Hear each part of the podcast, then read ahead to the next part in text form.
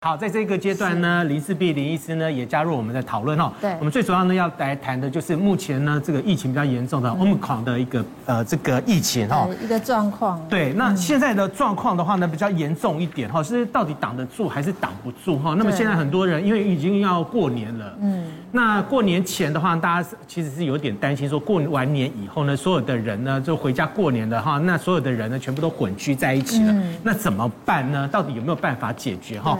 我们先给各位看一下 Omicron 呢现在的已经挡不住哈，未来的话是不是要跟病毒来共存？共存那在陈时中呢一月十八号的时候呢，首度表示哈，那跟病毒共存的话，民众要有心理准备，而且听起来有点恐怖哎。可是现在大家都在拼打第三剂啊，对对不对？就觉得能先打就赶快打，比较不会这么恐慌。呃、台湾现在在拼打第三剂，对，那第三剂到底有没有用？那因为要满三个月，那以色列又要拼第四剂了，是啊。那现在呢，你又看到了国外的 Omicron 的一个病毒的话呢，是来势汹汹。对，那这个呃陈时中呢，他有讲哈，就是还是需要让社会正常运作，然后不必把自己呢包得紧紧的，拒绝与外界来接触。其实看到这个心里会稍微轻松一点，对，毕竟是陈时中陈部长说的嘛。可是你在外面看到这些这么恐怖的一个状况，你还是会觉得真的可以吗？我们真的可以放松吗？对，而且呢，未来的话呢，将观察世界上面的一个局势啦，然后朝向缩短检疫的日期的方向来走哈。我们先请教一下这个林医师啦哈，怎么办？要跟病毒共存，那是不是意思就是说我们大概也挡不住？首先我要说，很多人最近在说，到底是要清零还是要共存？嗯，我要跟大家讲，这根本就是不同的防疫阶段要采取的不同策略，你不是一定要选一个。嗯，那就像我们去年五月的那波 Alpha 攻进来，然后后来有几波 Delta 试着入侵，我们其实我我觉得很努力的把它，哎、欸，竟然做到清零了。可是其实我们一直以来没有把清零当成目标。可是后来我们很努力，哎，这借由很传统的疫调框列，真的清零了。那能回到完全阻绝于境外，当然是还不错的啦吼。那可是现在变面临 Omicron 又是又来一次新战场。你要知道，这一次的敌人已经完全改变了。它最大的特性就是它有很严重的免疫逃逸，所以你之前不管是得过自然感染，或是打过疫苗，不太能防。所以即使打上了现在大家在打的第三针吼。以因为我们这个疫苗是针对原始武汉株做的，它已经几乎改头换面，对，所以即使打上第三针，最好的保护力也不过就是七成啊，嗯，七成没有多少哦，那而且这个七成可能随时间过去又会降，所以我个人觉得现在应对这个新的疫情，也不是没有好消息哦，这个病毒变弱了，嗯，我们现在已经观察了快两个月了哦，它真的有一定变弱的倾向，真的、哦，所以。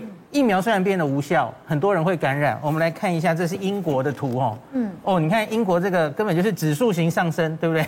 坐电梯上去。对。那可是呢，我们看下面这这几个指标是什么？最上面是确诊，可是你看英国的所有需要插管的人数、需要住院的人都躺在下面，都远远没有英国的前几波严重。嗯。所以虽然它确诊的分母很大。可是，在英国，他们是疫苗打得非常努力吼，他们第三针已经打到五成以上，哦，特别是五十岁以上的人，第三剂已经打了九成喽。英国撑过去了。就昨天的最新的新闻，英国首相已经说，我们准备要回到原本的防疫，就口罩令可以拿掉啦，就是放松管制。嗯，他们已经有一点撑过去的感觉。那虽然我要提醒哦，你看插管的人数几乎是平的往下降。可是死亡还是跳起来了，对，所以不是这么简单的喊说与病毒共存那么简单，你中间有很多条件才能达成你在这个所谓跟病毒共存的阶段不会出事。那英国我觉得他们做到的三件事情，第一件事情就是这个冬天他们很努力的打加强针，因为他们马上发现了这个疫苗吼不太能防感染，可是防重症还是有效的，那所以特别赶快加强，特别是容易重症的老人家。那第二个就是他们进了口服药物，那我们台湾也有进嘛吼，轻症可以用的口服药物预防你进入重症，他们有比较大量的使用默克那个药吼。嗯。那第三件事就是他们把口罩重新戴上来，你不要以为英国在佛系防疫哦，英国这个冬天还是祭出了很严格的口罩令，嗯，没戴在公共区域戴口罩是要罚款的，而且是很痛的一笔罚款。嗯，我觉得这个造就了英国现在相对 Omicron 这段疫情已经有点撑过去了。那所以我觉得台湾这其实就是一个，假如真正进入 Omicron 大局，假如真的在社区感染之后，最坏大概就是这样。对，因为我相信台湾一定以大家不管政府怎么规定，我们一定那个防疫的措施又会加紧，嗯，所以我相信我们到这个尖端的时间可能会尽量被压平。刚刚有看到说英国的例子，英国做了几项措施以后呢，让他们的一个确诊病例数呢是明显的下降。但是我们来看一下哈，我们现在呢台湾的疫苗的覆覆盖率，是目前在一月十九号开始，第一剂已经有了百分之八十点九一了，嗯，第二剂呢百分之七十二点八七，接下来追加的接种率十一点八一。十二月底他们出了一个很详细的报告，大家都在问打疫苗到底有没有效？嗯，那这个是针对住院哦。防止住院，因为我说感染已经不太有效了哈。对，我们现在最在乎重中之重，其实到底可不可以防住院、重症乃至死亡？你可以看，这是打一针、两针、三针。英文，因为英国大概九月就开始打加强针了哈，嗯，从老人家开始打。然后呢，你看这这特别是追踪的时间，它对于住院的保护力，就看这一行哈。嗯，你可以看到，只打一针的话哈，大概四周是五十八 percent 的防重症保护率。五十八不太好哦，因为我们以前 Delta 大概都可以九成以上嘛哦。那可是那你看打两针的话哦，直到六个月之前半年之内，你就可以到大概六十四 percent 的保护力，嗯，还是不够好了哈，哦。那六个月以后会掉到四十四，所以英国看到了这个数字，他知道哎不行，这个只打两剂不够啊，防重症不够，嗯，所以打上第三剂之后，你看还蛮理想的。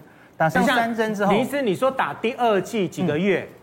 六个月，六个月变百分之，第二剂六个月以后剩百分之四十四的保护率嘛，它会掉。OK， 防重症的哦，防住院的哦。那可是你打上第三针之后，哈，哎，回来了，它可以回到九十二哦。那它五到九周八十八，这几乎没降了哦。十周以上，初步说会到八十三，这个可能还要再看，因为这个人数可能不太多。对。那可是目前可以看到的是，只看这一张哈，我觉得。因为现在疫苗主要不是防感染，是要防重症。对，所以我觉得我们原本的目标已经要改了。我们原本是说，阿中一直说我们打两剂的人，也许到八成左右，我们就准备考期末考。嗯，对。现在不行了，我觉得现在是针对容易重症的族群，应该要至少两剂，最好三剂，而且打越高越好。像是黄立明老师前几天有说，我们假如要走向与病毒共存，有两个指标要看。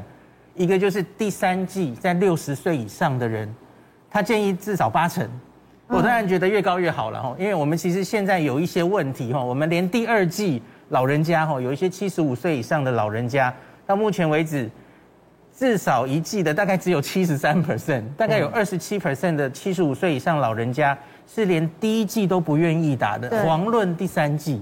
那为什么以色列？你看哦，十二月呢已经开始呢，照打第四季了。对啊，哦，吓死人！我们现在才正在追第二季、第二季、第三季这样，然后他已经要追到第四季。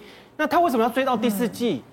那是不是第三季的情况之下的话呢，也很难去防止这所谓的病毒啊？当时最早全世界之率全世界之先，根本还没有什么临床证据。开始打第三剂的就是以色列，以色以色列都追在最前面，对。然后他们其实很自豪，有点自豪说自己打了，然后又把夏天的那波 Delta 控制下来。可是我自己是这样看以色列的哈，以色列的问题虽然你印象觉得他好像疫苗打得很多，事实上他跟美国有一样的问题，他至少打一剂的覆盖率其实只有七成出头而已，嗯，全人口哦，那所以他有接近三成的民众是连第一剂都不愿意打。嗯，这跟美国差不多，七成出头，我们现在已经八成了嘛，吼。对。那所以他们就是在这些愿意打疫苗的人身上继续打第三剂，继续打第四剂。哦。对，可是我觉得这这个有限，因为你永远可以找到那近三成完全没打过疫苗的人发生重症。他们目前看到资料也的确是这样，Omicron上来之后住院死亡多半还是连一剂疫苗没有都没有打的人。嗯，那所以我那这个第四剂哈，我现在还不能太评论，因为它只是单一一个医院，目前有那个医师说他们有在做两百多人哈，他初步看到打第四剂之后抗体虽然可以回到大概跟第三剂打完的综合抗体浓度差不多，可是好像不能再吹上去了。嗯，所以他个人的意见是说，针对现有这个 Omicron 已经改头换面了，你即使打到第四针，可能效果也有限。嗯，我觉得他是这样解读的。嗯，那多半的 W H O 或是各个专家也是觉得，你这不是办法，你你还是要去做出次世代疫苗，对，针对 Omicron。对，专一的疫苗，而不是打原本武汉株。等你 Omicron 出来的时候，你的疫苗再出来的时候，那它会不会又进展到另外一个疫苗了？你有没有办法追不上？追不上，而且可能大、啊、大部分的人其实都感染过了，你不需要打这个疫苗了，也不一定。来，我问一下，请教一下林医生，哎，这人类大概历史以来的话呢，第一次有这样子的状况哈。我们光是一年之内的话呢，可能要追打三剂的疫苗啦。如果打得起的话，那搞不好这一年来，然后从去年年初到年尾的话，大概打了三剂的疫苗啊，那要不要再打第四剂的疫苗啊？按照我们这个目前的节奏，这样打两剂到第三剂哈，那防重症的效果还是很好。那防重症的意义在于哪里呢？在于说我们这个医疗体系不会被被崩坏。嗯。哦，那其实不只是影响到得到新冠肺炎的病人，还会还有会压缩其他的疾病的病人。嗯。比如说你这个病人，这个医院如果都是被被这样子插管的病人挤满了，那你你说今天一个中风的病人，一个心肌梗塞的病人进来，他的医疗能量就会被被被压缩。对、哦，所以这个其实很多很多国家，它的这两年的死亡率上升，其实不只是新冠的病人死亡率增加，它其他的医疗的这个品质也下降。哦，所以这个是最重要的问题。刚刚林氏医生所说，现在台湾覆盖率已经有到八成了。对，但是我们都打过喽。对。就觉得不用害怕了吗？我觉得不尽然，因为打两剂你还是会确诊，就是我们所谓突破性感染嘛。嗯，所以 Omicron 症状，你说到底轻还重呢？资深媒体人彭文正就自曝，我跟家人都得到了 Omicron。六个月前，呃，两个成年人跟两个青年青少年打了两次 B N T 的疫苗，九岁的小女儿没有打，嗯，所以小女儿就传染给大人了。哎，这次是不是小朋友比较容易？对，这个我带。我真的很想问林医师，我们家的小朋友没有办法打疫苗，对，他们没有办法打，他们得到的几率是高还低啊？呃，从上一次 Delta 其实就有看到了，就是在青少年跟儿童感染的绝对数字变多了。嗯，那可是那是因为它传染力实在太强了哦。是。Omicron 现在判断至少它传染力跟 Delta 一样强，甚至更高哦。嗯、那所以因为整体感染的人变多。所以因此就会看到小朋友、儿童、青少年感染的绝对数字也增加。嗯，那美国还有欧洲很多地方都发现，哎，住院的数字也增加，这是没错哈、哦。嗯，所以我们台湾现在也要考虑，就是儿童五五到十一岁是不是要打 B N T 疫苗，这个最近会讨论哦。